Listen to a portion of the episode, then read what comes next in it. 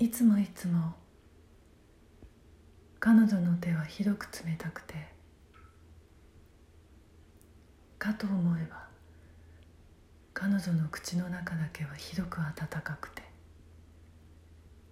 そのくせ彼女の吐く息は恐ろしく冷たかった。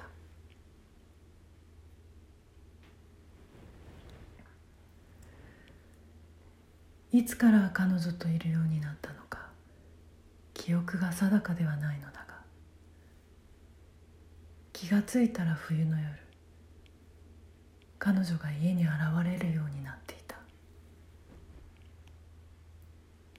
毎晩ではない。週に一度か二度。それも何曜日とか何時とか決まっているわけではなく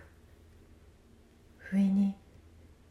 風が窓をこするような音がしたかと思うと玄関のチャイムが鳴るのだ。この窓をこするような音というのは偶然なのか何なのか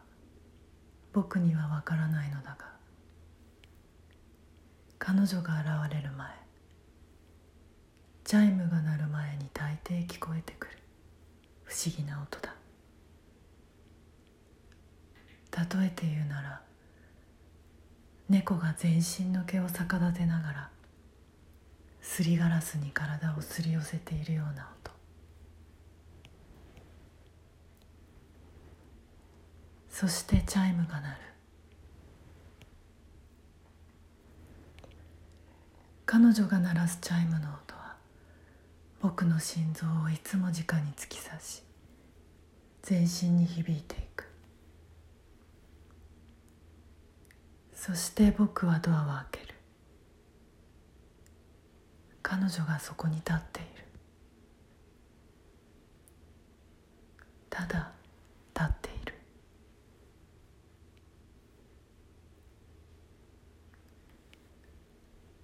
マンションの共用廊下を見てももちろん彼女でなくても今歩いてきた人の残像がそこに残っているわけなどないのは百も承知なのだがなんとなく人の気配がない。人の気配がないというよりも不思議と場が冷たい感じがする。1階のエントランスを通ってエレベーターに乗りエレベーターを降り数軒分の廊下を歩いて僕の部屋のドアの前に来た。というよりは不意に僕の部屋のドアの前に現れてチャイムをしている。そんな感じがいつもするのだ。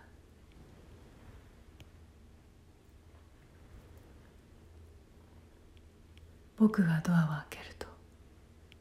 彼女はいつも軽やかに言う。こんばんは。その声の調子がなぜかいつも懐かしくて僕もこう返す。よく来たね。何がよく来たねなのか自分でもよくわからない。初めて彼女がこんなふうに僕のもとを訪ねてきた時こんばんは」と言われオウム返しに「こんばんは」と返すのは無粋である気がしたしそこでとっさに出てきたのが「よく来たね」だったような気がする。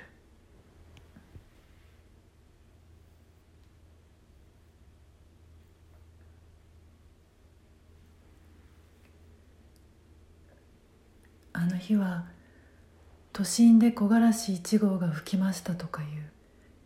毎年冬になると一度だけ流れる恒例のニュースを会社帰りの電車の中で見た。北風が強く吹く寒い日だった。そのニュースを見た。隣でつり革につかまっていたカップルの女の子が彼氏の方に何やら子供の頃聞かされた寒い季節の怖い話をし始め聞きたくないのになぜか僕の耳がどんなに意識して別の音を拾おうとしても彼女の声だけを優先的に拾ってしまい結局それが耳に入ってきてしまったのだった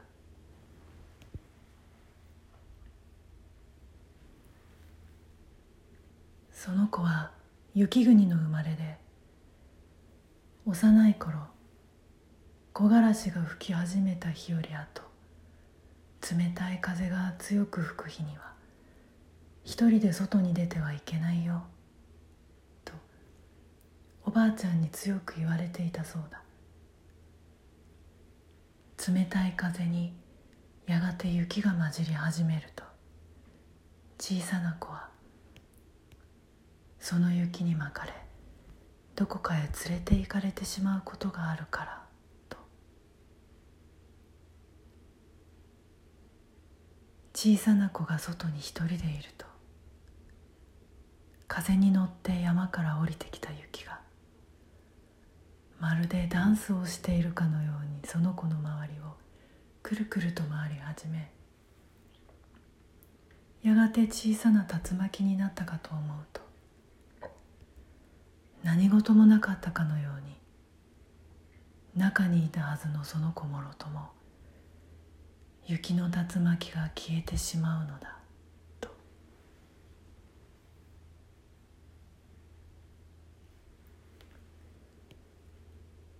おばあちゃんが子供の頃隣の家の男の子が本当にいなくなっちゃったんだって。彼女がそれを本気で信じていそうな口調で言うので僕は思わずふっと頬が緩んだ。だからこういう日って私ちょっと一人でいるのが怖いんだと唇を尖らせてみせる様子が僕の目の端に映った。これは彼女の作戦なのか？それとも素で怖がっているのかを判断することはできなかったけれど僕は不意に昔両親に連れられて田舎の民宿に泊まった時のことを思い出していた。